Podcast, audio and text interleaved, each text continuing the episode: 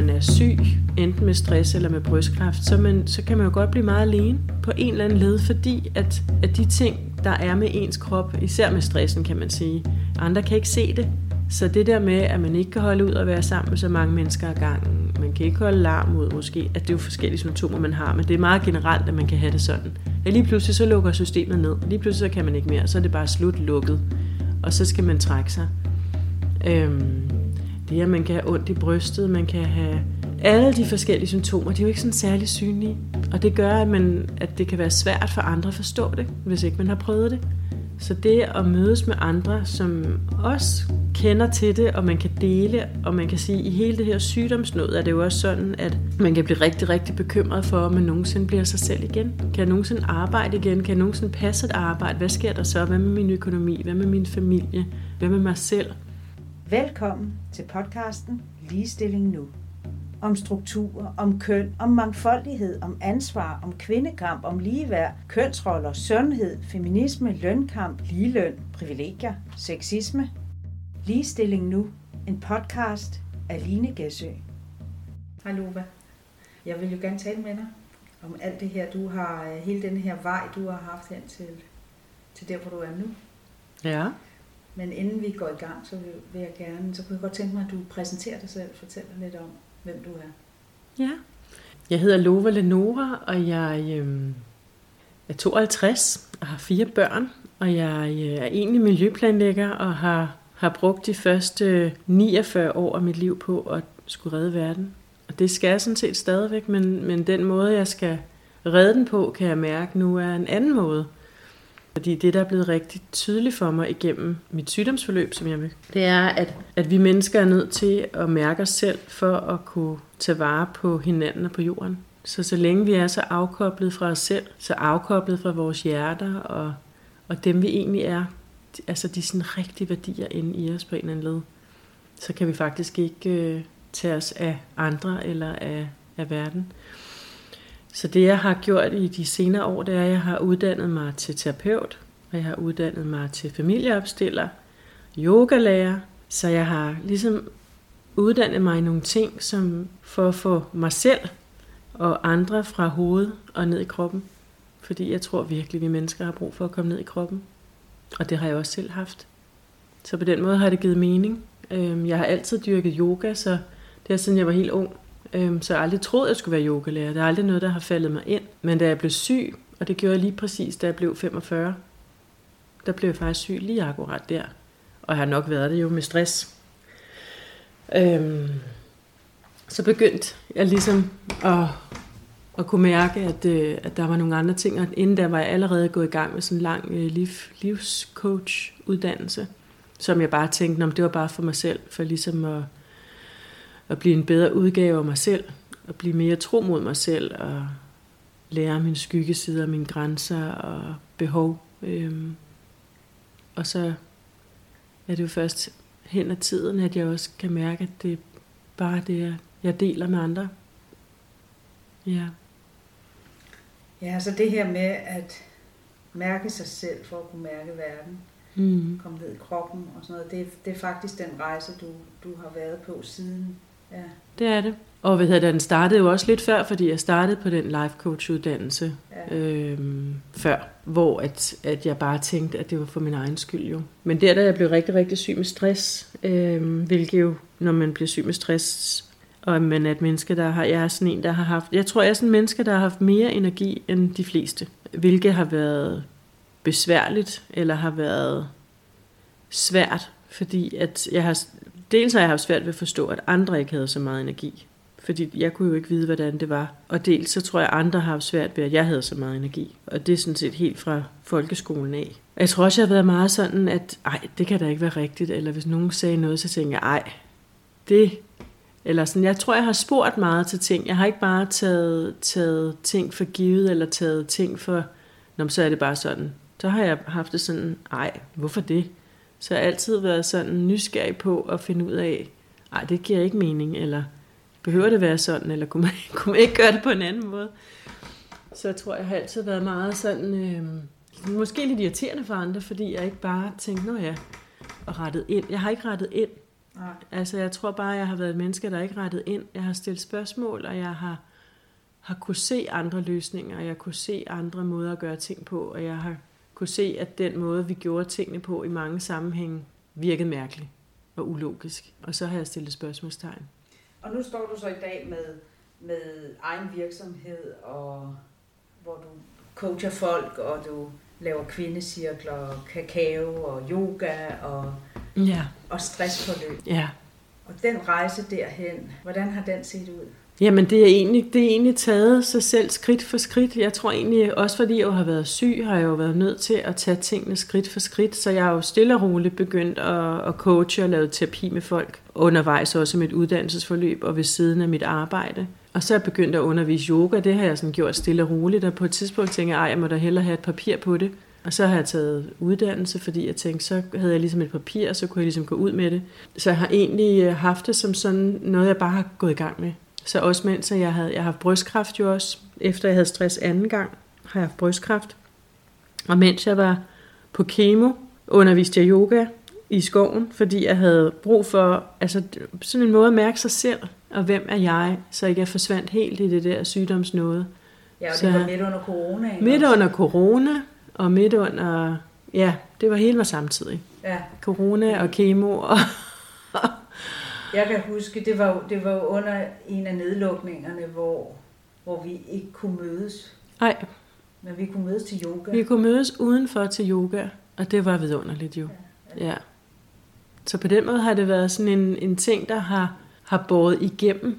Og det har været en måde at holde, holde fast i mig selv i virkeligheden. Altså holde fast i den, jeg er, og det, som jeg gerne vil give verden i en lille, en lille dosis, kan man sige. Ikke? Og nu kan man sige, på baggrund af, at jeg, at jeg nu er blevet rask, både med brystkræften og med stressen, så har jeg jo lært rigtig, rigtig meget. Og fordi jeg har mine øh, yogauddannelser, og jeg har min, mine øh, terapiuddannelser, så kan jeg jo bruge det til at hjælpe andre til at komme ned i deres krop. Og man kan sige, at det, som jeg har fundet ud af ved hele det her sygdomsforløb, det er jo også, at, at når man er syg, enten med stress eller med brystkræft, så, man, så kan man jo godt blive meget alene på en eller anden led, fordi at, at de ting, der er med ens krop, især med stressen kan man sige, andre kan ikke se det. Så det der med, at man ikke kan holde ud og være sammen med så mange mennesker ad gangen, man kan ikke holde larm ud måske, at det er jo forskellige symptomer, man har, men det er meget generelt, at man kan have det sådan. At lige pludselig så lukker systemet ned, lige pludselig så kan man ikke mere, så er det bare slut lukket, og så skal man trække sig. Det er, at man kan have ondt i brystet, man kan have ondt i hovedet og i panden, man skal tisse hele tiden, man sover dårligt. Der er tusind symptomer. Kan ikke huske noget, man kan ikke strukturere noget. Alle de forskellige symptomer, de er jo ikke sådan særlig synlige. Og det gør, at, man, at det kan være svært for andre at forstå det, hvis ikke man har prøvet det. Så det at mødes med andre, som også kender til det, og man kan dele, og man kan sige, at i hele det her sygdomsnød er det jo også sådan, at man kan blive rigtig, rigtig bekymret for, om man nogensinde bliver sig selv igen. Kan jeg nogensinde arbejde igen? Kan jeg nogensinde passe et arbejde? Hvad sker der så? Hvad med min økonomi? Hvad med min familie? Hvad med mig selv?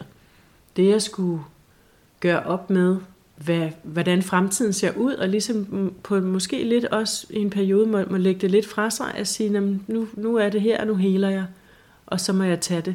Altså det med at slippe det lidt, fordi jeg tror også, at så længe man ikke slipper, så bliver man faktisk heller ikke helt rask. Fordi hvis man har fået rigtig meget stress, så har man faktisk brug for at slippe det lidt. Så skal kroppen slippe det, og det tager lang tid at hele. Jeg kan huske, at jeg fik stress, der sagde øh, den søde dame inde i Djøf, hvor jeg var inde til en karrieresamtale, da jeg brød sammen der. Hun sagde, at det tager lige så lang tid at blive rask, som det har taget at blive syg. Og jeg var bare sådan, nej, det kan ikke være rigtigt. Fordi jeg kunne jo godt se, når jeg spolede mit liv tilbage, at jeg havde haft alt for mange ting, og alt for mange store ting, og alt for mange dumme ting, og også på arbejdet. Så jeg tænkte, det, puha, men det kan jeg jo så se nu, hvor lang tid det så har taget at blive rask. At det er faktisk sandt, desværre. Meget ubehagelig besked, men, men, men alligevel rigtigt. Jeg kan forestille mig med sådan, sådan nogle store sygdomme, at altså man bliver ikke sig selv igen, eller man bliver ny hmm. sig selv. Det her med at skulle lære at kende sig selv igen, eller kende det nye jeg, man er. Hvordan, hvordan har det forandret dig? Jamen, jeg tror, at jeg, da jeg havde fået sluppet ligesom og hvad hedder det, og måske især anden gang, første gang jeg havde stress, der, der havde jeg sådan, nu kan hele det her klima rende og hoppe, nu skal jeg noget andet, og jeg var lige blevet færdig med min terapeutuddannelse, og tænkte, nu er det det, jeg gør. Og det var, så gik jeg lidt i gang med det, og så begyndte jeg alligevel lidt at søge jobs, og var sådan, ah, jeg lå mig selv have en pause faktisk, og tog til Indien og rejse og lave yoga og gjorde nogle ting, og så var jeg sådan lidt, ah, det kunne også være det er, fordi jeg brænder jo for det også, hele det her med verden. Så havde det sådan, ej, det kan også være, jeg, det kunne jeg også lige. Og så tog jeg så et andet job, og så blev jeg mega monstersyg, faktisk ret hurtigt. Øhm, fordi, ja. Så jeg tror, anden gang, der var jeg virkelig sådan, der kunne jeg godt mærke, at, at, øh, at nej, nu du er simpelthen nødt til at gøre noget andet. Og jeg tror også, må, måske, når man bagefter, så tror jeg, at forhåbentlig de fleste, tror jeg, kan se gaven i at være stoppet op. Gaven i at have landet lidt dybere i sig selv og mærket efter og måske fået omprioriteret sit liv. Øhm, for det er jo meget en omprioritering også. Så nej, man kan sige, at jeg er ikke den samme, men, jeg er den, men, men mine grundværdier og, og det, jeg gerne vil, kan man sige, er langt hen ad vejen det samme, men jeg kan bare mærke, at nu er det med nogle andre redskaber eller en anden vinkel på. Fordi at det, jeg oplever, og det oplever jeg jo rigtig meget også i mine kakaocirkler, når folk kommer, folk savner jo det at sidde sammen i et rum. Fordi det, der sker, når man drikker kakaoen, det er jo, at man kommer fra hovedet ned i hjertet.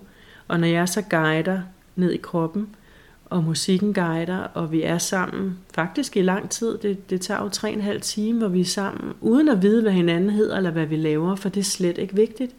Men det at være sammen og at være stille sammen, hver for sig, men sammen i en cirkel, det gør faktisk, at, øh, at man mærker sig selv, og man mærker hinanden på en anden måde, og man mærker det fællesskab, som der er, som vi ikke mærker, når vi fiser rundt.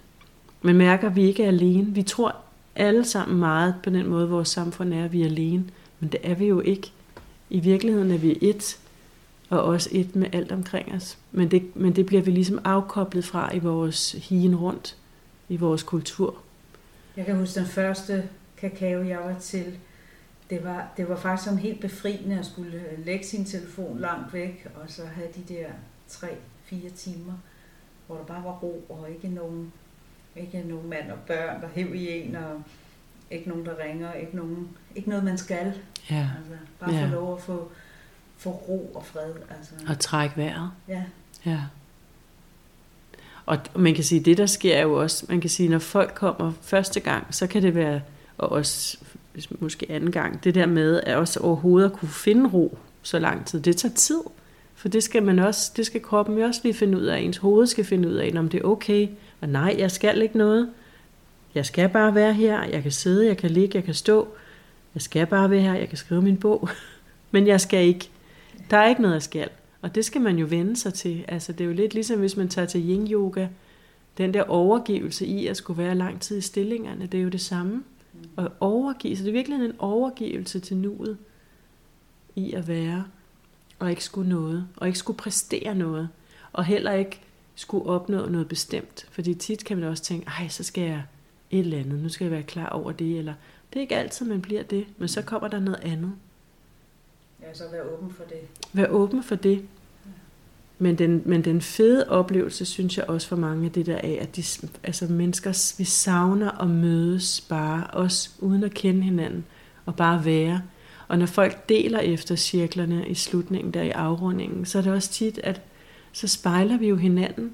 Så når en siger noget, så er der jo tit nogle andre, der sådan, åh ja, eller sådan, kan de også mærke det? Vi kan mærke det alle sammen, fordi mange af de ting, vi går og tumler med i vores liv, eller som kan være gode eller svære, dem kender vi jo.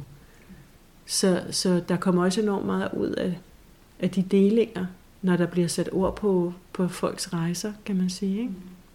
Altså jeg, jeg har prøvet begge dele. Jeg synes, det giver én ting, når man er sammen med for eksempel en gruppe veninder og gør det, og så giver det noget andet, når man kommer og ikke kender nogen. Ja. Fordi så, kom, så kommer man jo som et blankt blad og kan, ja. Kan sådan set gå ind i det sådan, som man selv, altså så kan man selv skabe det jo. Jo, helt sikkert. Og, det, og sådan synes jeg også, det er. Og så er det jo også sådan, at altså, hver eneste cirkel er jo forskellig. Fordi det er jo de mennesker, der er der, som skaber cirklen. Det er den energi. der skaber cirklen. Kan du ikke fortælle lidt om kakaoen, fordi jeg tror, der er mange af lytterne, der ikke rigtig ved, hvad det er og hvad det gør, og hvad er det for noget kakao? Jo, godt spørgsmål. Jamen det er det man bruger, det er noget der hedder, det er ceremoniel kakao. Og man kan sige, vi kender jo, altså kakao har vi jo brugt altid, også til vores chokolade. Og det her, det er så 100% råkakao, som er økologisk dyrket i Sydamerika. Typisk det, jeg køber er fra Peru. Og det kommer jo ud fra regnskoven. Og man kan sige, når man, når man ligesom jeg tror på, at, at alt har en ånd, så har kakaoen jo også en ånd. Og den ånd, kan man sige, den støtter os mennesker i at komme ned i vores krop. Så vi kalder os på ånden. Vi, det er jo, på den måde er det jo også et spirituelt og ceremonielt rum, fordi vi kalder på ånden. Vi forbinder os med ånden, når vi drikker kakaoen. Og der er jo mange, når de kommer første gang, kan de være nervøse for sådan, hvad er det så? Og, men i virkeligheden, så er det jo den blideste plantemedicin, man overhovedet kan, kan bruge, fordi den er hjerteåbnende. Og det er den ved, at den, den afspænder, hvad kan man sige, øh, nervesystemet, sådan så at der rent faktisk kommer mere blod til hjertet, så hjertet bliver større, også fysisk, og så den, den gør ligesom, at vi kan være i stillhed. Så den gør, at vi kan komme længere ned i os selv, end hvis vi bare lærer os, kan man sige, med en kop te. Ja. Øhm, så den hjælper os til at åbne. Og så er den jo fuldstændig fyldt med antioxidanter og jern og alverdens mineraler. Så det er jo, kan man sige, det er også virkelig, virkelig sundt at drikke. Der er mange, efterhånden mange mennesker, som, som drikker en kop kakao for dem selv, når de sidder og mediterer om morgenen. Altså det er efterhånden flere og flere, der gør, fordi det hjælper dem til at kunne sidde og kunne være. Og det er jo ikke sådan sød kakao, ligesom hvis Nej. man går på en café. Nej, Nej fordi det er råkakao. Ja. Altså det er råkakao, så man kan sige, den, den, den er jo bitter, og den er tør i smagen. Men når jeg laver den, så laver jeg den på sådan en uh, sweet chili chai, og så laver jeg den med kokossukker, så den bliver lidt sød. Og så laver jeg den med rigtig meget øh, ingefær og, og chili også. Jeg kan godt lide den er spicy.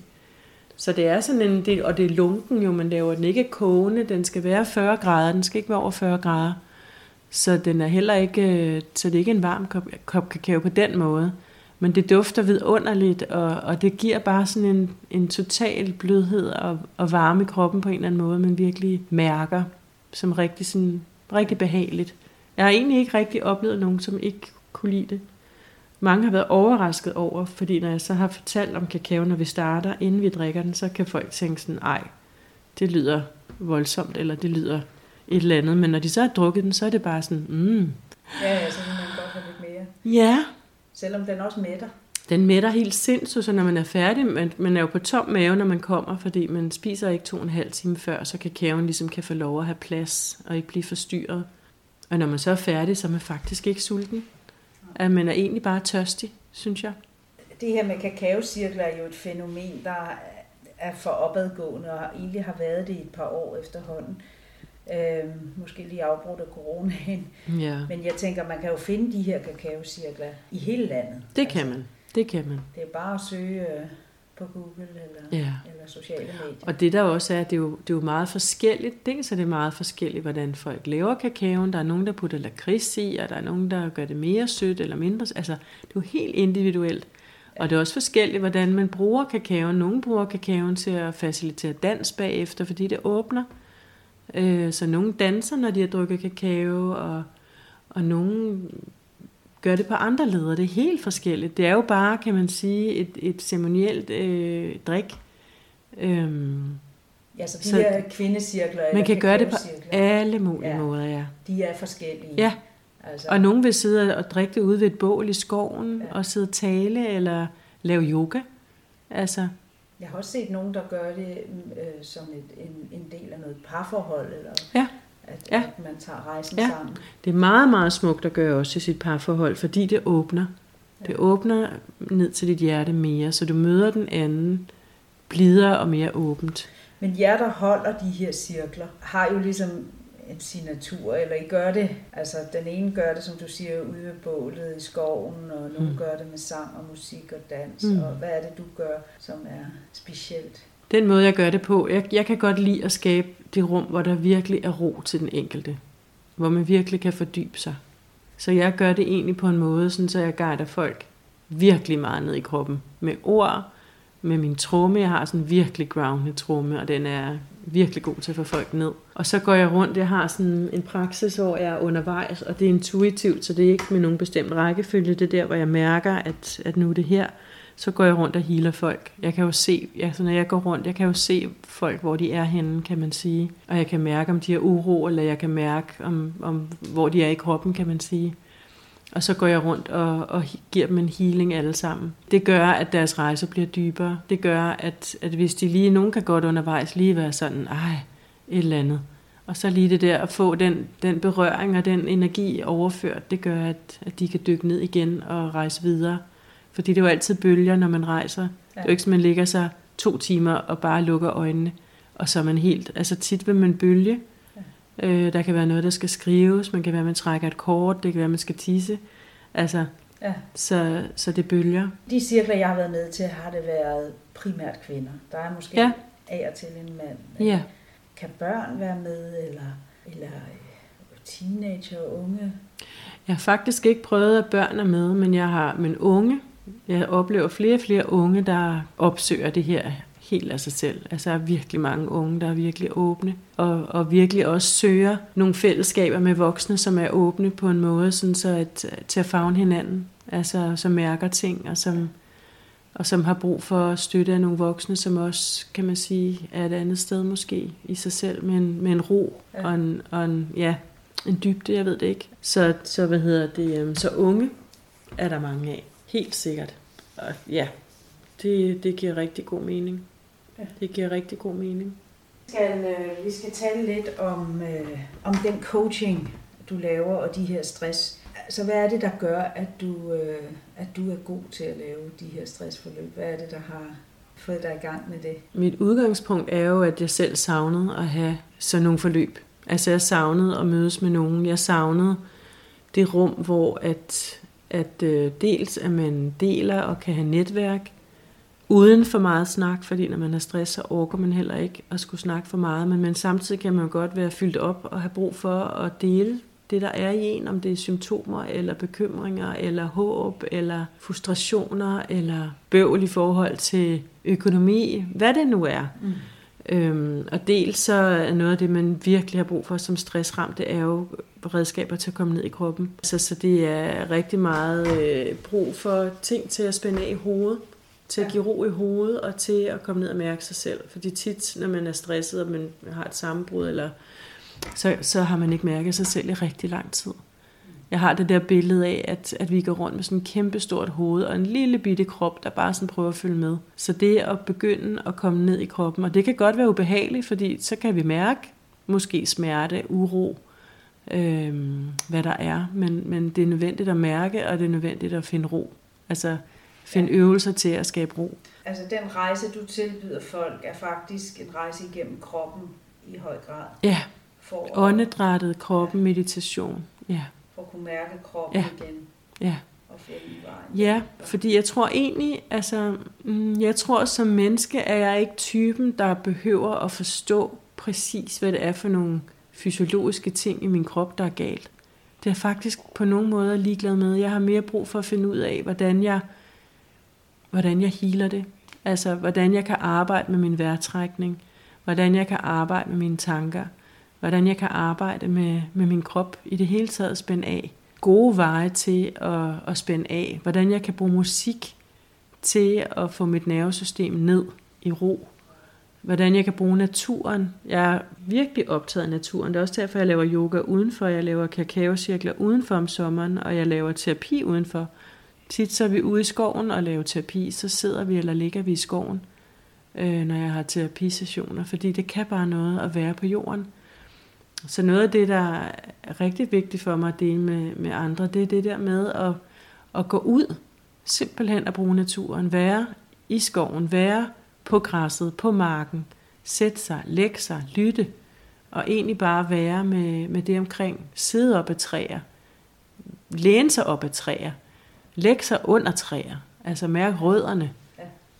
Det er jo vores egne rødder også. Vi er jo forbundet. Så det er jo også vores egne rødder. Det er jo, altså man kan sige, være i luften, være under himlen. Og på den måde også støtte processen, men også nogle gange kan man også bruge det til at få afklaring, så man sætter sig ud og mærke, spørge træet, være med træet i forhold til, hvad gør jeg nu? Der er så meget, man kan. Ja. I naturen, ja ja. Finde roen. Fordi naturen er også os. Vi er natur. Så det at forbinde sig og få den der jordforbindelse under sine fødder. Og der er ikke noget så godt som at mærke at gå i græs og gå i sand og gå i vand. Altså gå og mærke naturen og elementerne omkring sig til at få den her jordforbindelse og afstressning i kroppen. Lægge sig i vand, altså ud og, og bade, altså virkelig mærke sin krop. Ja. Det lyder rigtig dejligt. Der er jo mange mennesker, som enten så er de sådan shamanistiske, eller også så er de sådan meget yoga, yoga, chante og mantra, og men jeg er det hele. Og det er egentlig lidt sjovt. Altså, fordi jeg jo, jeg kan godt sidde til, til ceremoni og have taget fjer i håret og min, øh, og min maler bedekæde om halsen. Fordi jeg er ikke, altså jeg er det hele. så det er lidt sjovt. Altså, øhm, ja, jeg, jeg, kan ikke, jeg, jeg kan ikke være én ting, eller sådan. Jeg, jeg har ikke én... Jeg tror både, jeg tror både, jeg tror, at det guddommelige er i alt, og jeg tror både det er i naturen og i os, og jeg tror ikke, der er én Gud. Altså, jeg, jeg mærker det hele som et. Så jeg har ikke sådan, jeg kan godt både have min Buddha med og min sten, og det gør ikke noget. Så, øhm, og elementerne. Det er ligesom om, at, at øh, ja, og, min, og mit spirituelle musik fra regnskoven kan sagtens øh, blandes med noget klassisk guitar eller klaver, og med noget mantrasang, og med, med noget helt tredje eller fjerde. Fordi for mig er det sådan energien i det, det er vibrationen i det. Ja. Og det gør jeg jo også, når jeg vælger musikken, så sidder jeg jo også og vælger noget af det undervejs, hvor jeg mærker stemningen. Nogle gange slutter vi også med at danse, for eksempel. Hvis jeg kan mærke, at der er lige sådan en energi, vi skal lige have løftet den, så spiller jeg et nummer, hvor jeg siger, dem der har lyst, kan lige stå op nu, og så bare lige ryste kroppen. Fordi musikken kan jo noget. Ja. Musikken kan få os ned i følelsesregistret og mærke, den kan få os ned og mærke sådan de sådan mere grundlæggende sådan følelser for barndommen Mm, men den kan også få os ned i sådan noget stammedans-agtigt, noget mere sådan noget grounding-agtigt, ikke? Og den kan få os op og mærke høj energi. Altså, så det kan jo, vi kan bruge musikken til at, at tage os rundt, hvor vi gerne vil hen, ikke? eller hvad der er brug for. Ja. Så det er meget spændende med musik. Det kan meget. Tusind tak, fordi jeg måtte tale med dig, og, og at du vil fortælle om din egen rejse. Ja. Det var meget spændende. Ja, tak fordi du ville høre på det. Ja. ja. Vil du spille lidt på trommen? Ja, men den har ikke... øh, Det er jo sådan en tromme, jeg puster op. Ja. Skal jeg puste den op? Puster vi den bare op, ja. Mm. Når det er, man skal lytte, så skal det nok være lidt mere.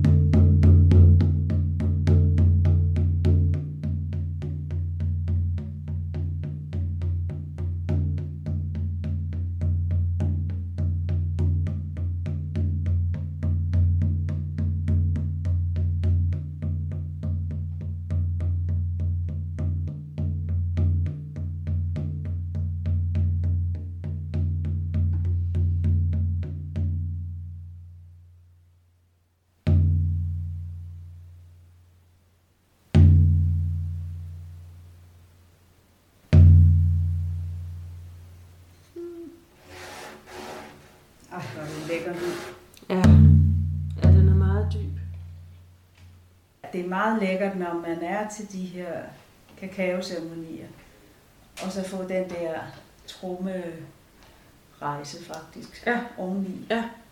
Ja, det er rigtig rart. Og jeg, og jeg tror også, at det, den kan, trummen, der er jo mange, der siger bagefter, ej, og det, den kan, det er jo virkelig, den er jo virkelig groundende, den tromme. Den har virkelig en dybde, ikke? Og den, altså det der, at den vibrerer bare virkelig meget ned i kroppen, til at komme ned i kroppen. Ja, det gør den virkelig. Den er virkelig grounded i lyden. Det kan den. Ja. Ligestilling Nu, en podcast af Line Gæsø. Se mere på Facebook, Instagram eller LinkedIn. Ligestilling Nu.